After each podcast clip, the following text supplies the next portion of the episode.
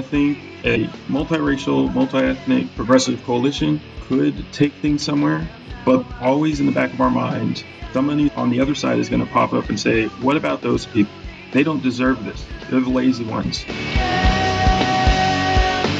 Every day, every month, every election cycle, we go without implementing a jobs program, which we can fund because we sure as hell funded those wars. Without universal health care, without a better safety net, we are losing people.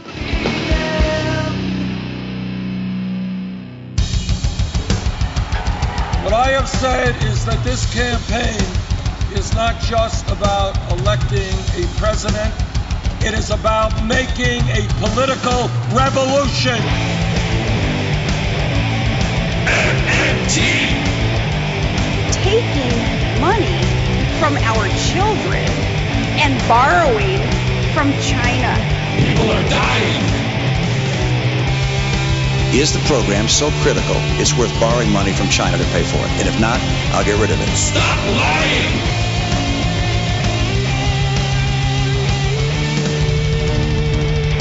I want the truth.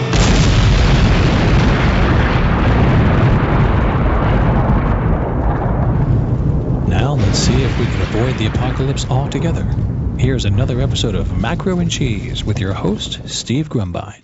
Yeah, and this is Steve Grumbine with Macro and Cheese. Today we're going to take a dive into the collegiate world. A gentleman named Matthew Robinson's a PhD student out of UMKC. Many of you all who follow this program are aware of the interdisciplinary program at UMKC. Folks like Scott Fullwiler, Stephanie Kelton, Randall Wray, Fadhel Kaboub, and others have been around there.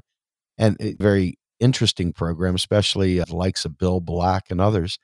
Well, we've got the opportunity to speak with a Mr. Matthew Robinson who is doing some really great work, reaching out to HBCUs and kind of filling them in on the things that many colleges, you know, just miss with the heterodox side of economics.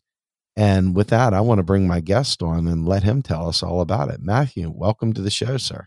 Thank you very much for having me. I really appreciate it. Absolutely. Well, the pleasure's all mine. So, talk to me. You are a student at UMKC. What is that like?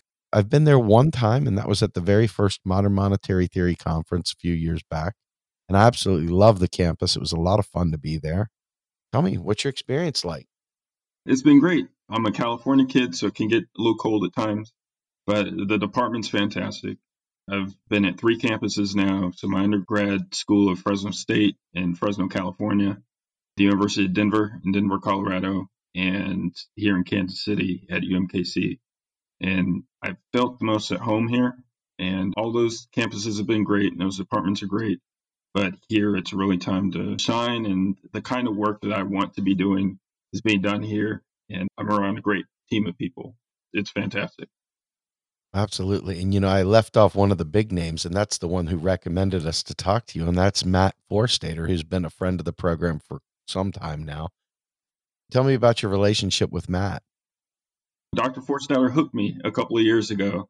I was at a paper conference at the New School a few years ago. Another graduate student, Jordan Ayala, who I'd spoken with before, introduced me to Dr. Forstater, and that was it. I don't want to say I fell in love, but I was like, where's that guy at? And I need to be in that program. I think we all love Matt Forstater. He is a gentleman and uh, just such, he's got so many great stories. I just can't even imagine working with him in that regard. It'd be great. Yes, he's great. Very supportive. He's great in pointing you in the right direction. So, no, it's been a wonderful relationship. I'm glad that I get to take classes with him. Those are real treats. And almost everybody who I've met who was a student at UMKC as an econ undergrad took his 420 class, which is, I believe, ecological economics, and they decide that's it. I'm going to be a graduate student at UMKC. So he's hooked half the department. It's great. That's absolutely amazing. He's a very, very nice man. He's been very supportive of our work. And by bringing you to us, that's it. Double plus good, Mr. Forstater. Thank you, sir. Um, so, Matt, talk to me about your project. I mean, HBCUs, First of all, we know that there's so much history there, and we've had quite a few people through the doors that have talked around this issue. You'll be the first one that actually directly addresses it. But this subject of heterodox economics is kind of like the key, the linchpin to so many injustices in the world, being able to remedy those through economic means and, you know, having the wherewithal to be able to describe how we get to these great solutions, just understanding the realm of possibilities. It's got to be a tremendously empowering thing. And I'm very excited to hear about how you're delivering this to them. Talk to me about what generated this. I think it actually started as an undergrad at Fresno State. I was lucky enough to take a class by a heterodox economist who's trained at Colorado State University, who really is a bit critical of the neoclassical understanding of urban economics. So I was volunteering a lot, going to classes, and I was saying, hey, I understand what's in the textbooks, but I also see what's happening in the part of town I'm volunteering on. And this was probably 2009, 2010. So, west side of Fresno, very segregated. At this point, you probably had like a 20% unemployment rate for this part of town. And I was like, what's in the textbook isn't reflecting the reality of my job prospects or the job prospects of my friends or those I was working with in this part of town. And so I got pointed towards the heterodox side of things. And I was lucky in that. I hadn't heard of it all the way through my program. I talked to a professor up there who was like, You might like this. Check out the University of Denver they're a heterodox program. They're a little bit more critical of these assumptions that you have a problem with. And what we're trying to do is reach out to HBCUs and present that to them now so they don't have to stumble upon it like I was lucky enough to. We want it to be part and parcel, front and center, because the textbook stuff isn't working for us. It never has worked for us, and it's not working for us. And so I think it's important that folks who go to HBCUs who tend to be a little bit more critical of this mainstream view see that, hey, yes, there are alternative views. Here we are. Join our program or take a look at some other heterodox programs. And a bit is happening around the issue of race and racism within the larger economic field right now. It was a big topic at the ASSA meeting this last year. Last year was the 50th anniversary of the National Economic Association. We're very proud that this year's president is Dr. Linwood Tauheed, who's a professor at UMKC. So all this circles around to create not a perfect storm, but a place where I want to get this message out. We have faculty who are supportive of it. We have this great relationship now with the NEA and so far, we visited Morehouse. Unfortunately, on account of the virus, we won't be able to make it to Howard this April. But for this next year, we're hitting it hard. That's powerful. I wonder, you know, you look around to see where we can make the most progress. And I've remarked to several people, we really need to find a way to diversify this message to get it out beyond just what is typically the stuffy white tower of econ and get it out of that glass case and get it into the hands of people who are able to make a difference with it. I mean, this information is only as good as it's used, right? And to be able to get it in the hands of people that have goals and aspirations of bringing about meaningful change, especially in areas. I mean, you bring up the virus and poor areas in particular, some of the inner cities and some of the more vulnerable communities we're talking about a lack of health care, a lack of access to safe and secure and sanitary services. So many things that come to mind as you think about what economics provides for the mobilization of real resources. And you think about groups that have been traditionally left behind, and you think, wow, what if we gave them the tools to make things happen? What if we gave them the weapons of warfare, which in this case are economic in nature. I think this is tremendous. And to get people who are actively seeking knowledge to give them these tools and to give them a direction and provide a way into the fold, so to speak, and let them use whatever's going on in their world come out through this. It's just phenomenal. I really commend you for that. What has been the acceptance of how people responded to what you've been doing? They're into it. So there's a theory side of things, right? We go out and present these things, stratification economics, which is big with the founder of it, uh, Dr. Sandy Darity, who's been a great friend to the MMT crowd, institutionalists and post Keynesian stuff. It's been popular. And then I don't want to say just the MMT theoretical framework, but what MMT says about what we can do for communities. So again, Morehouse, that's the home of Dr. Martin Luther King Jr., who talked a bit about a job guarantee and you know economic rights. And as far as I've seen this, one of the first economists to suggest a federal jobs guarantee was Sadie Alexander, the first black economist in the country.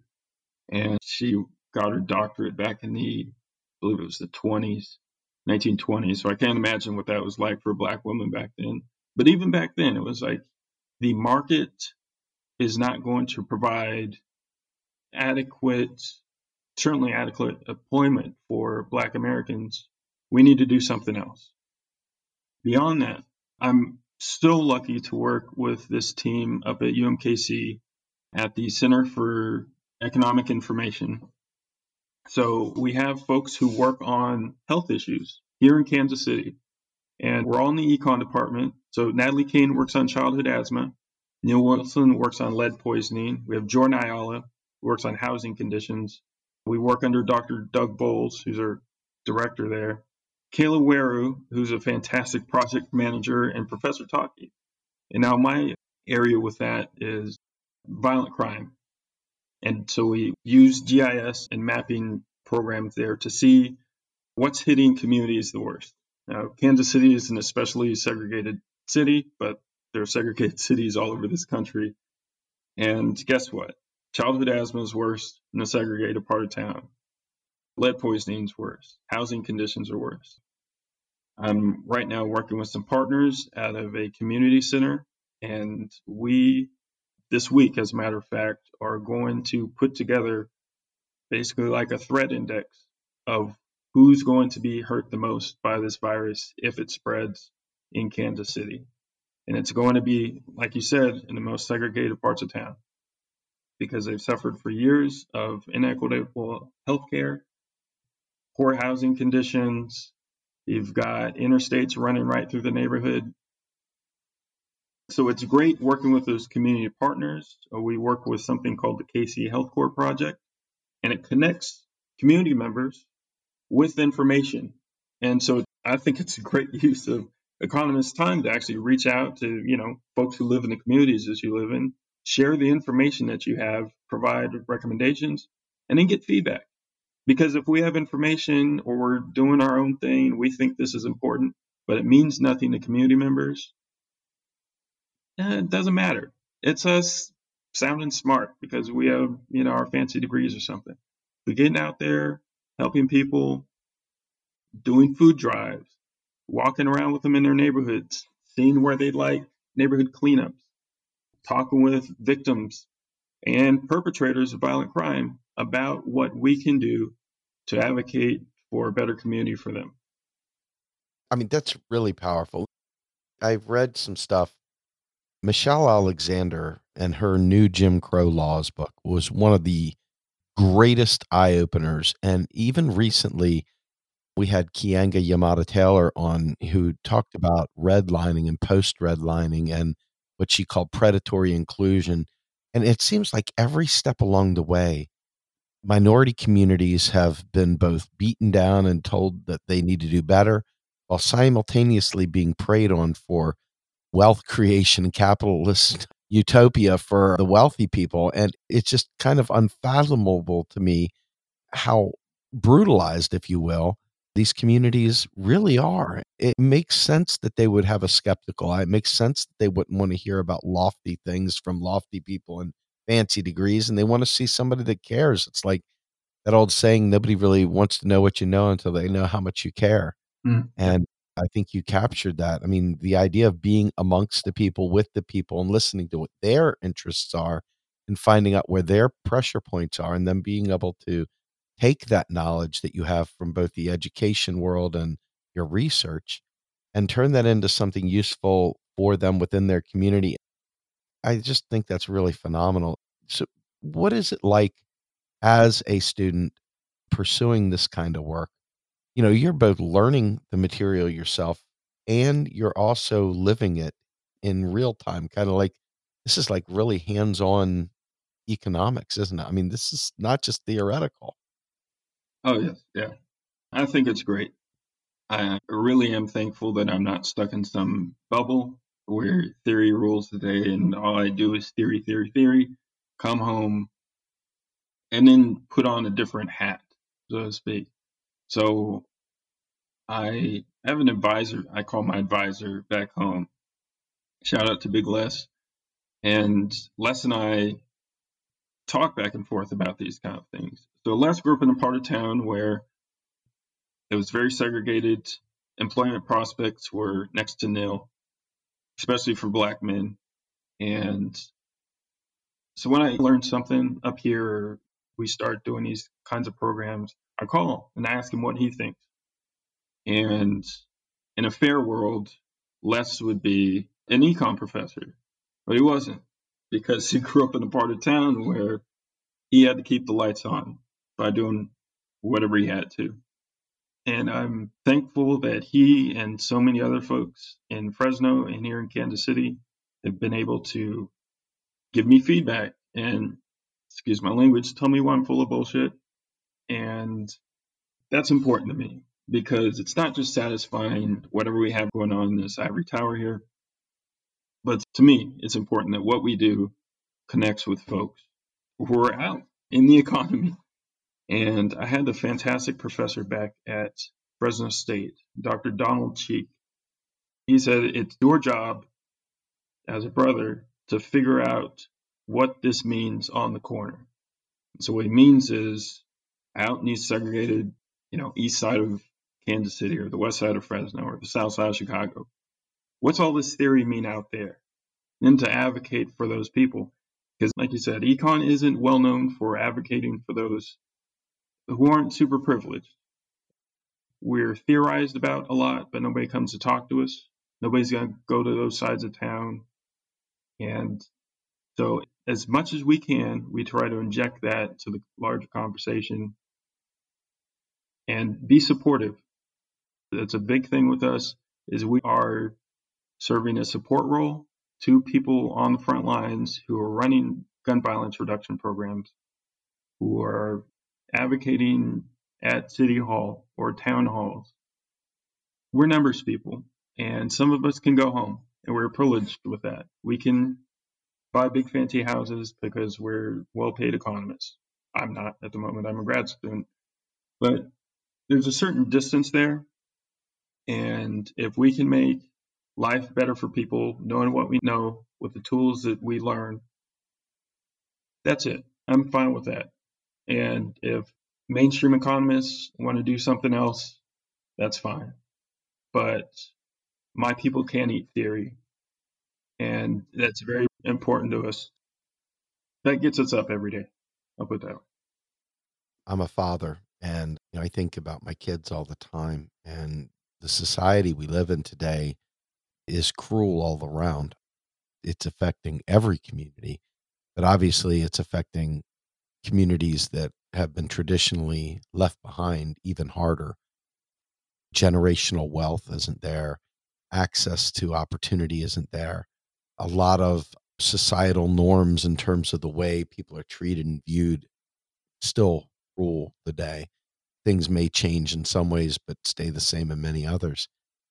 I'm interested in hearing, given some of the issues that I feel are often neglected in the public space, you know, especially during the presidential election and you see a movement going on and you look at the numbers and you see goodness gracious we've got nearly 90% african american vote going to what would be considered to be the corporate candidate and you look at a movement where we're trying to advocate for these policies and there seems to be a gap there. There seems to be a tough ride to closing that gap and i know that a lot of it's generational and it's not all just within the african american community but i'm curious on your take on what stunts that or keeps that gap so wide. What do you think? To me watching this i see an economic story unfolding before our eyes that says we can do wonderful things for people. We really can. The opportunity is there. Won't you believe? And then you see the other side saying, we can't possibly do that. It's just pie in the sky. There's no way we can do that. And people flock to the pessimism. I don't understand it, but I'm curious. What is your take on that? There's a healthy sense of skepticism that's built up in the African American community about this we know what a federal jobs guarantee can do. I can go out in any corner over here in the east side of Kansas City and talk to folks and say, hey, how would you react to $15 an hour today? Today, we can get that for you. They know the benefits of universal health care. What our calculus looks like is yes, we want those things. Yes, we understand that Bernie Sanders is presenting those things. But what does history tell us about A, getting our hopes up, and B, going that progressive? Our calculus involves, well, what are white folks going to do? We can vote for it all we want. But unless there is an equal amount of buy in from white communities and other communities, we see that as a failing venture. And I agree with you. I think that's incredibly unfortunate but the history of this country tells us that, yes, we see the benefits in these things on paper. But I think the election of Donald Trump and 40 years of this turn away from the public good, and then this most recent turn towards almost fascism, highlights that our hopes and our reality are not as closely aligned as we would like them to be things can change quickly. And I hope those things change quickly to a more progressive set of ideals and set of policies. But there's a backlash to those kind of things. We will see, we always see this, the idea of the deserving poor and the undeserving poor. We've got these deaths of despair going on, right? So Angus Deaton and Case won the Nobel Prize a couple of years ago when they found out that communities with economic stagnation were experiencing higher rates of opioid deaths, alcoholism, and suicide. That's terrible. That's a terrible story. And it was happening in a fairly specific cohort. I think it was white folks were 45 to 54 who saw their economic prospects dry up. And so they were suffering from these ill effects. Well, those things have been happening in the black community for 40 years. Mm. So I'm glad that that story is getting out there. But hey, you know, this has been happening with us for a long time. And very few, especially mainstream economists, weren't paying attention to it. Now we're at a point where we're talking about those deaths of despair. And this is happening all over the country, your Rust Belt, through the Midwest here. And I'm happy that we're talking about those things, like kind of the social aspects and health aspects that are associated with unemployment or poor employment prospects or low mobility prospects. But those folks don't show up to federal job guarantees. They're going to screw with the interest rate or something like that and expect the market to fix itself. Mm. So, again, this is a theory side of things. If we come back to politics, it's unfortunate. I think a multiracial, multi-ethnic, progressive coalition could take things somewhere, but always in the back of our mind, somebody on the other side is going to pop up and say, What about those people? They don't deserve this. They're the lazy ones. We're taxpayers. Again, I think you talked about this idea of racial taxation, which is a great book. We're taxpayers. They are not. They've never been worthy of anything. We see this, you know, with the ACA. It was reparations. It was a handout to the undeserving. Our calculus has to include that because we know if things go south, who's it going to be worse off for? Racial and ethnic minorities, black folks in particular, Jews in particular. We are always immigrants now, especially Latinx folks. Things are getting a little dicey. And I can tell you this isn't for everybody, but we all have our own story.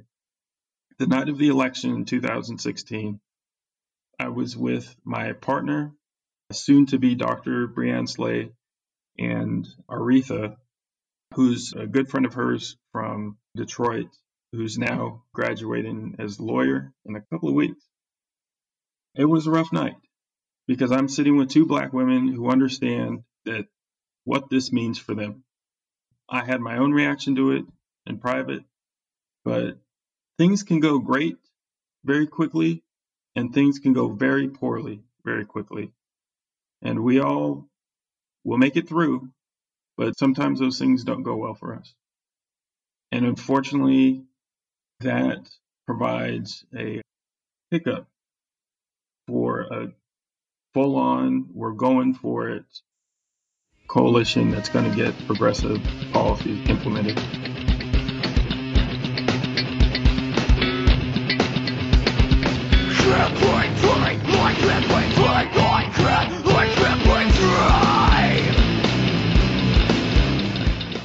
You are listening to Macro and Cheese, a podcast brought to you by Real Progressives, a nonprofit organization dedicated to teaching the masses about MMT or modern monetary theory. Please help our efforts and become a monthly donor at PayPal or Patreon. Like and follow our pages on Facebook and YouTube, and follow us on Periscope, Twitter, and Instagram.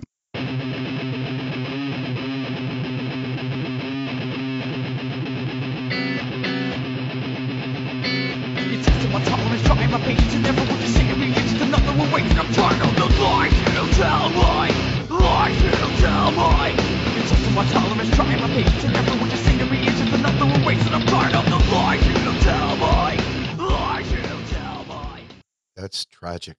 I wish that there was a way that this could be brought to the forefront and really talked about at an honest level, you know, on the national scene. It seems like these things are often, you, know, you only have them in these private conversations. And thank goodness we're having this on a podcast where maybe others can listen and understand better, you know, about the why. Because you look on paper, and I don't want to say theorizing, because I think this is a little bit more than theoretical. It's got some street cred to it.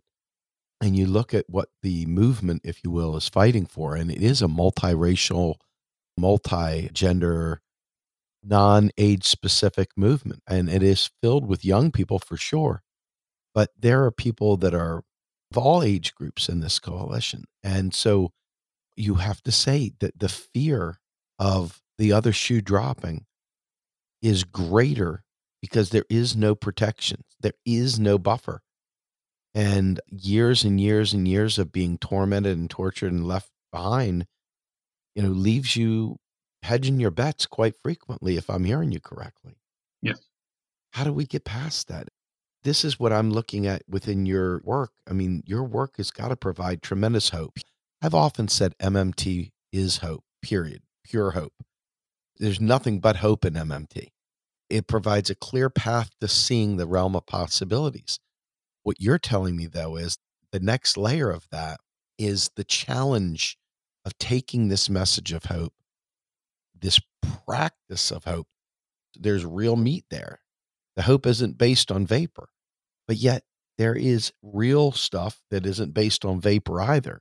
Many, many years and years and years of being left high and dry at the altar. And MLK said straight up the centrist, that milk toast white moderate, is the greatest danger of them all. Basically, it's never the time to stand up for the poor. It's never the time to stand up for the minorities. It's never the time to stand up for injustice because it's always some other time in the future. And yet here we are, terrified of moving forward because of being left high and dry that prevents us from embracing the realm of what could be. Do you feel that your work will, in any way, shape, or form, make a dent in this? Is this the type of stuff that you feel you have a chance of impacting? I would certainly love to think so. I'll say I am piggybacking off the work of fantastic scholars and fantastic community activists, folks who are out doing great work all the time. And again, all I feel like I can really say at this point is that I'm doing my best to supplement their efforts. I think you've spoken with Dr. Delman Coates before. He's done a great job of getting out to black churches, which are major hubs of the black community, and presenting this message. Hopefully, we'll have him up here at UMKC sometime soon. But he's going around to black churches and presenting this alternative view of money and finance and introducing MMT to folks who aren't going to pick up an economics textbook. I'm barely going to pick up economics textbook. So he's done a great job of translating our message to folks who we aren't reaching yet. I hope that some of my work reaches other young, aspiring Black economists. And then the work I do with CEI and GISP, the Global Institute for Sustainable Prosperity, we like to get out and we like to talk to folks and explain our view of things. I've shared Dr. Stephanie Kelton's video entitled The Angry Birds Guide to Public Finance or something along those lines. And folks get it. People who want nothing to do with economics never want to pick up a textbook, couldn't care less about the Phillips curve or anything like that. That makes sense. It's accounting. It's easy. It's accessible. And I think that's part of it is the MMT approach is accessible.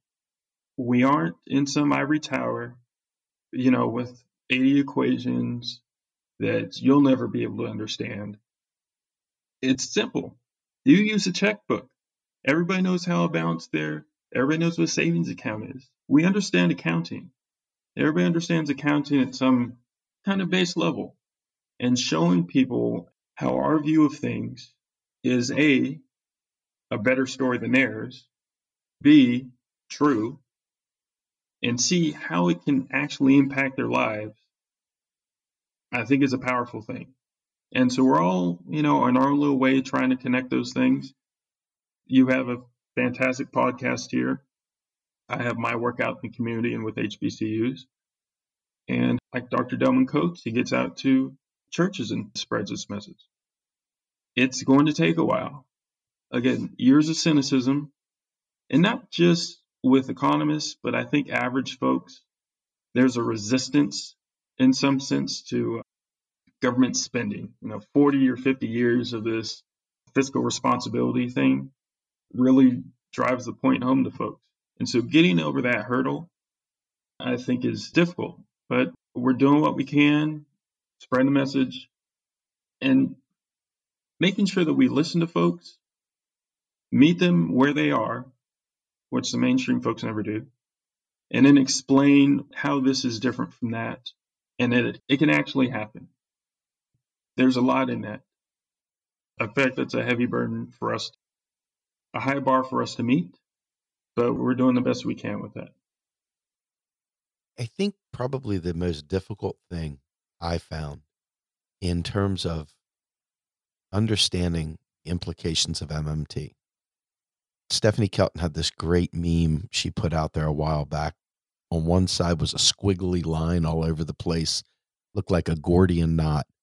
And on the other side was a straight line with an A and a B. And on the left, she said, their way, the MMT way, straight line. Yeah. And the unfortunate truth of that simplicity is that you don't get bogged down in a bunch of nonsense and you see the impacts of not doing these things. Mm-hmm. I'll tell you the burden of knowing is sometimes greater than maybe any other responsibility I've ever felt in my life. Mm. And knowing the impacts, not just to my own family, who I've got a responsibility to take care of, but those that I've never meet. And in particular, I know immediately that this weird heterodox thinking that most are unable to grab hold of because of the household analogy.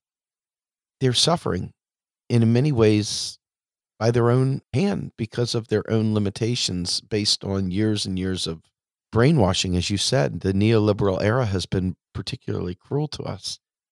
How do you, as someone who is deeply involved in this, knowing what the impacts of not being able to leverage this knowledge, how do you quell that fire inside? I mean, because you can't unsee this, as they say. Once you know, you know.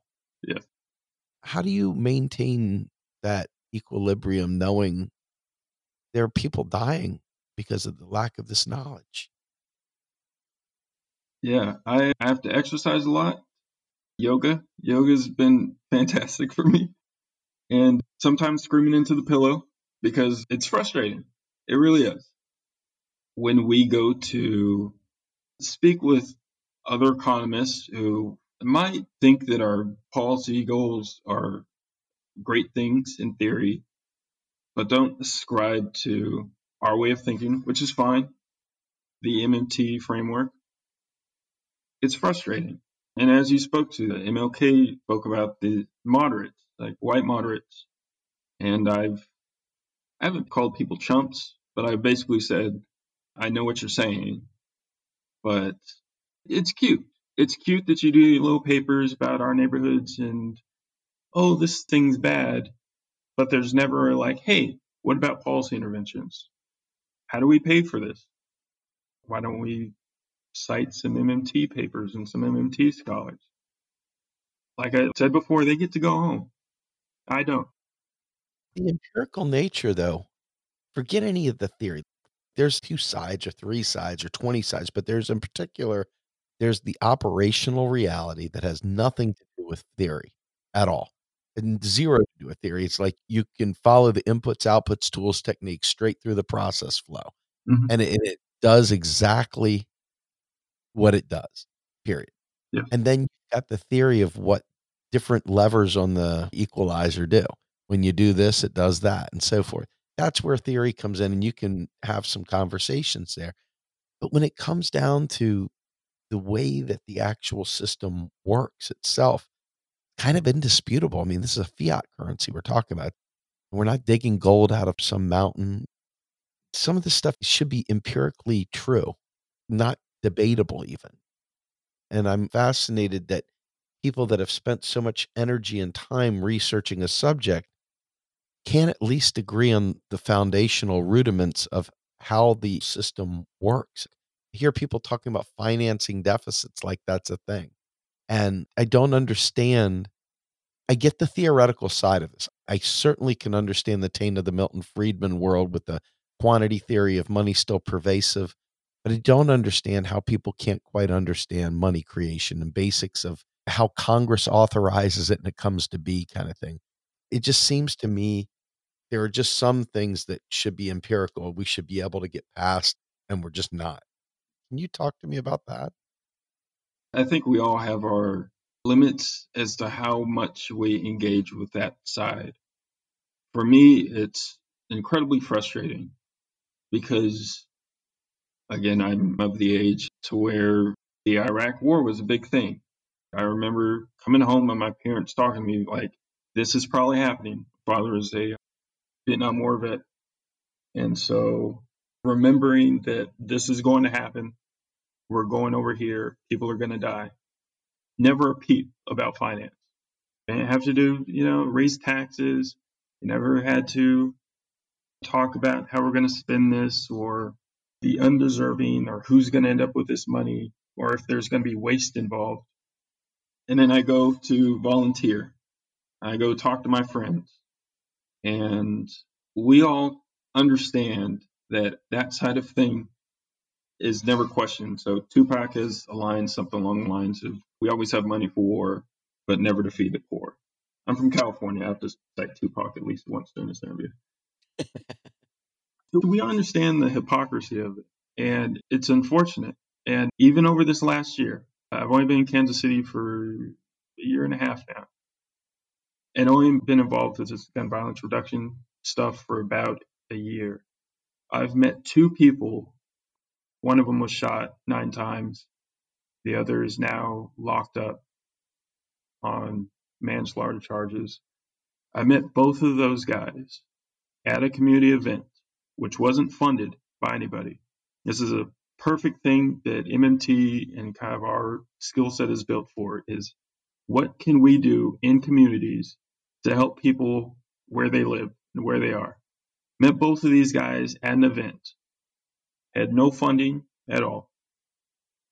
And they said they would put down their guns, leave the drug game behind, if they could find another way to feed their family. But McDonald's ain't hiring. I know we have a super low unemployment rate, but they weren't the ones getting hired. If you don't catch things when they're happening right then, people lose their lives. I've had friends back in Fresno, friends and colleagues who have passed because this is the environment you grow up in. Unemployment's very high. You need to feed your family. And unfortunately, with that comes something else. I know exactly who's going to sign up for a job guarantee because I've talked to them. And for every day, every election cycle that this country goes through, by ignoring those people, because we want to talk about those people, they're on that side of town. In Kansas City, there's a saying in the paper. It's on, you know, in the east side of Kansas City or in the east side of Troost. Well, we all know what that means. That means it's those people, you know, and it's sad, but oh well, they deserved it. They're those people. They don't want to work for a living. In Fresno, the west side of Fresno. Oh, well, that's sad. But you know those people over there. Again, every day, every month, every election cycle, we go without implementing a jobs program, which we can fund because we sure as hell funded those wars, without universal health care, without a better safety net, we are losing people. And unfortunately, the conditions that occur in communities with high rates, with massive rates of unemployment and underemployment, you get some bad externalities. And we can put these on with bandages. We can fix those with bandages, or we can get to these root causes. It's not going to fix everything. But everybody I talk to who's out on the corner, who's suffered through these kind of things, they would love to work. They would love to work in their community, making their community a better place. That sounds like a Green New Deal to me. Yes. I don't know if you ever watched the HBO series The Wire. Yeah. It was about Baltimore. And I actually lived there for some time. I was out there on Security Boulevard, out there near Mondawmin Mall. A lot of the scenes that you see inside of that show were places that I was. And it was scary in so many ways. You watch that show and you think about how many people were doing things that they absolutely did not want to do, but had no other way out. And before they had a chance, they were dead. And I know that that is not everybody's reality, but it's enough people's reality that we should never not be talking about this stuff. Yes. We should never not be talking about it. It should always be front and center. It should never take a back seat. And I think to myself, I can only be an observer. Even when I'm in it, I'm not in it. Mhm. And so I can only be an ally trying to scream out. But as someone that has experienced seeing friends and being able to be that role, I mean, people assume, make assumptions. Tell me, what does it feel like to be an African American in this society with this much oppression and all the externalities, as it were, that are bearing down on people? Can you give me a snapshot of what that is, what that feels like, what it looks like? I don't think people really fully know. There's a skepticism builds and a sense of humor has to be developed around it, unfortunately. Well, you know, fortunately, that's kind of our outlet is making fun of the whole thing. It sucks. We see how far things have come. You know what? I feel like I have a certainly unique perspective on this, not the only perspective on this. I was adopted and raised in a white household. We were the definition of middle class. Father's a teacher, mother's a nurse. And I went to school, same as my friends, and did a little bit better than some of my other friends. but was lucky enough to have some backing of a middle class lifestyle that they unfortunately didn't have themselves. But when you hit high school, and certainly when you hit college, a bit of that fades away, and then it's you. And it's like, oh, the cops didn't talk to me the way they talked to my parents. Isn't that funny? The principal isn't disciplining this friend who grew up on this part of town the way that they disciplined me who grew up in this other part of town. And I'm thankful for my upbringing and the viewpoints which it gives me. I have a foot in just average everyday, you know, white middle class households. And then when I left the house, well, you're a black teenager. And that means something else. So seeing both of these, what can be and what is, is part of the driving thing of my whole project here. It's immensely frustrating when, and I joke about this with my friends back home, especially Les, Big Les.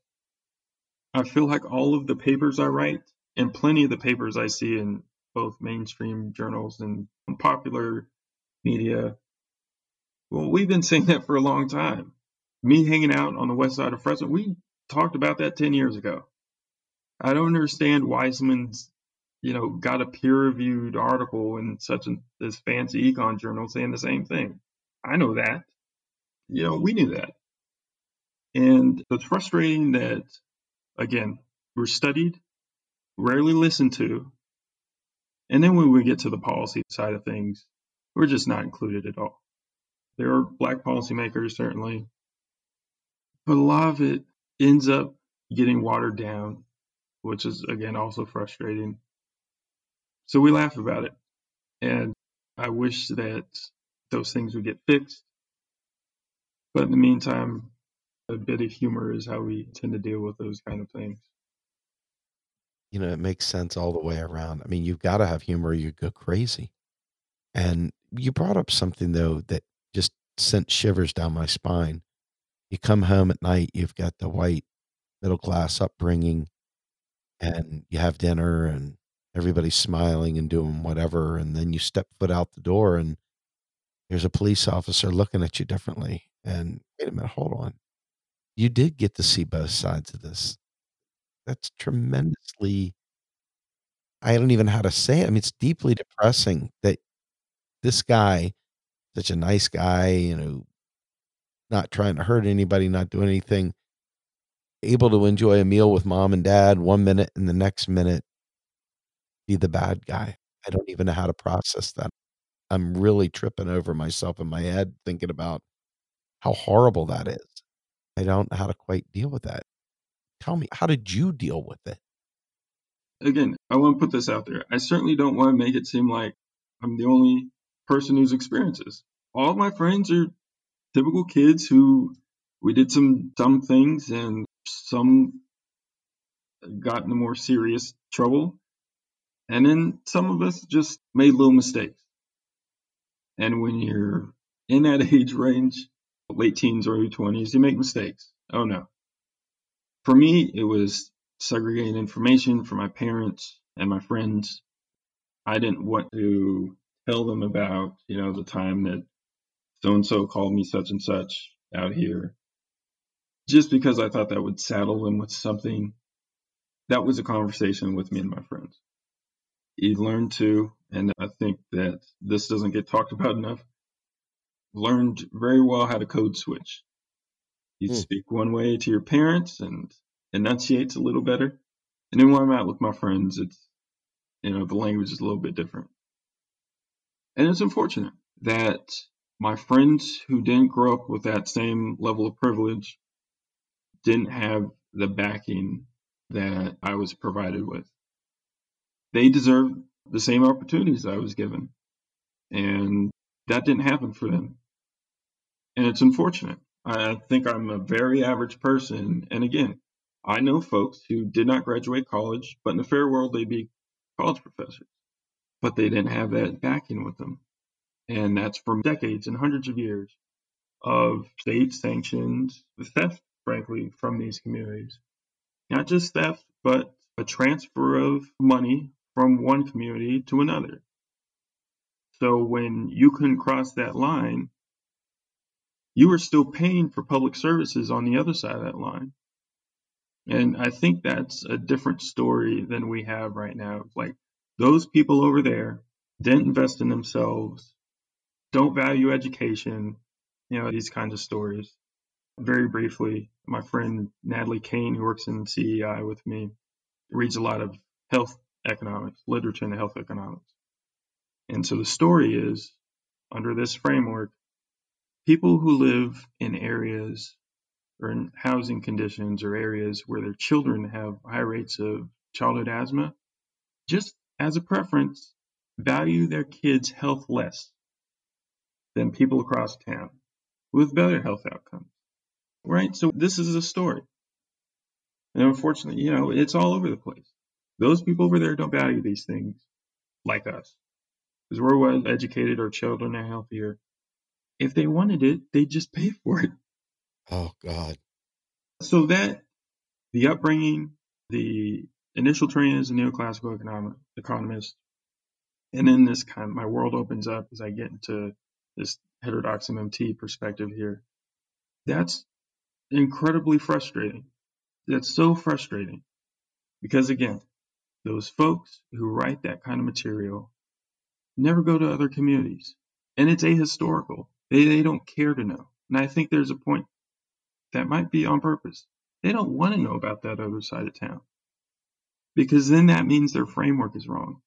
And you can't sell textbooks with the wrong framework. Yeah. So, who was it? I think it's a Bruce Lee quote. There's a difference between knowing the path and walking the path. And I don't mean to get too philosophical, but I feel like for a long time I was going through those very frustrating things, walking the path, and I end up here, and it's like, oh, this is why I was doing all that stuff. This is why I was. I don't want to upset my relatives who might be listening, so I won't go into stories too much. But this is why I was in those spots where trouble popped up. This is why I was going through those frustrating experiences. And now I'm involved, you know, getting involved with policy work. We can do this kind of stuff. And I just wish that we'd listen to people a little bit more, even if they didn't have a PhD in economics. Great insight. I guess I have one final question for you. With the work that you're doing with the HBCUs and the current environment that we're in, what do you think the big message would be through all of this? What is the final exclamation point, if you will? How would you like to take us out? I think, as a practical matter, be involved with your community however you can. And that means coming however you are. I was very thankful that he offered this to me. I had a professor, Dr. Markus Schneider, back at the University of Denver. I presented some of this work we were trying to do around gun violence prevention programs and stuff. He's like, let me know how I can help. And I think that's a great way for us to proceed. I don't need my econ professors, I don't need them out in certain parts of the community with me. That's fine. You know, not everybody needs to go and do everything. But where you are, there's some way that you can help. And I think that starts by listening to communities that you haven't listened to before. Read articles and books by authors and perspectives that you haven't explored before. Push yourself. A lot of this is going to be uncomfortable for all of us. It's going to be uncomfortable. And I've read myself into certain positions and out of certain positions, but always working the muscle there, flexing, extending, and wherever you are, there's something that you can do. But approach things with grace and respect. None of us have all the answers, certainly. And listen. So when I go out to HBCUs or community events and things like that, and I talk about our perspective, I offer with a brief introduction. And then a lot of times I do two hours of listening. Two weeks ago, I told a gentleman what we were doing in designing a gun violence reduction program, and he talked to me for two hours straight. and I couldn't get word in edgewise, which is fine. But we have a relationship now. And he knew tons of stuff that I didn't know. And I can work with that. That's information that I didn't have before. And whether you're a community activist or a politician, an economist, however you're involved with this project, be proud of your work. But there are things each of us don't know. I think when we get into progressive politics, it's got to be a partnership. And these partnerships can be fantastic things, and we can build upon those.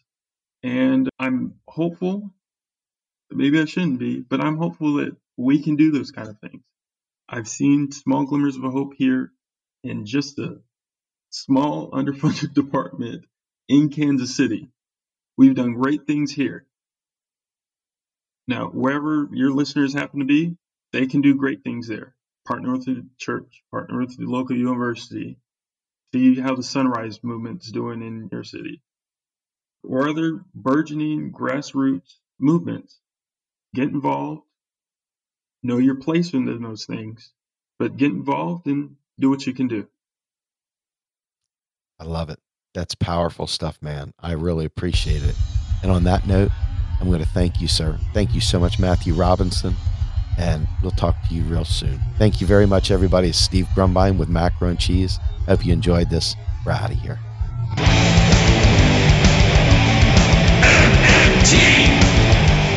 Macro and Cheese is produced by Andy Kennedy. Descriptive writing by Virginia Cox and promotional artwork by Mindy Donham.